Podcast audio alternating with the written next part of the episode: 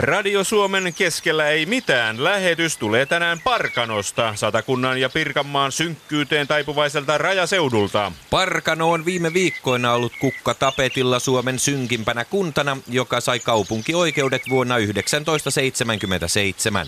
Kauaa nämä kaupunkioikeudet eivät parkanolaisia jaksaneet ilahduttaa, koska parisen viikkoa sitten julkaistun tutkimuksen mukaan Parkano on kärki sijalla, mitä tulee miesten tapaturmiin, alkoholin käyttöön, itsemurhiin ja ennenaikaisiin kuolemiin. Tämän vuoksi meitä miestoimittajia lähetettiin tänne Parkanoon kaksi kappaletta.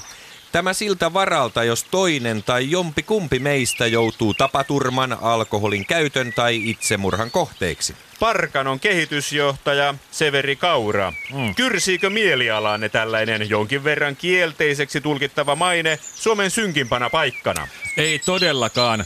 Aina kun Parkanon synkkyytä mainostetaan lehtien ja radioiden keskiaukeamilla, sydämeni tanssii riemusta. Eikö teitä huolestuta Parkanon tumman puhuva imago, eli suomeksi brändi? Ei huolestuta.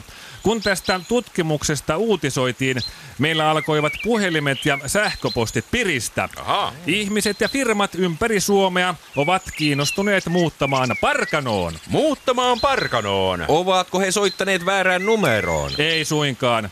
Parkano on viimeinen paikka, jossa perisuomalainen melankolia ja alakuloinen surumielisyys ovat säilyneet puhtaina ja elinvoimaisina. Aha. Suuri osa suomalaisista kokee nykyään ahdistusta, koska Suomen on vallannut dynaamisuuden ja pakkopirteyden vaatimus. Mm.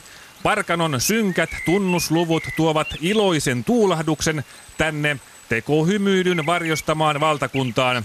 Meillä Parkanossa jokainen voi toteuttaa synkkyyttään luontevasti. Parkanossa on siis tajuttu, että negatiivisuus on suuri ja mahtava positiivinen voimavara. Kyllä, eli suomeksi kyllä. Aivan. Ja tätä kielteisyys-myönteisyyttä aiommekin hyödyntää uudessa mainoskampanjassamme. Ja. Parkanon vaakunaan lisätään mustia pilviä, kaupungin talo maalataan mustaksi mm? ja kaikki Parkanoon muuttajat saavat ilmaisen hautapaikan. Vau! Wow.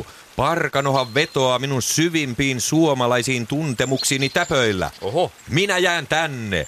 Sano Eki Ilmari vaimolleni terveisiä ja pyydä, että hän lähettää Unto Monosen ja yöyhtyeen levykokoelmani minulle Parkanoon heti.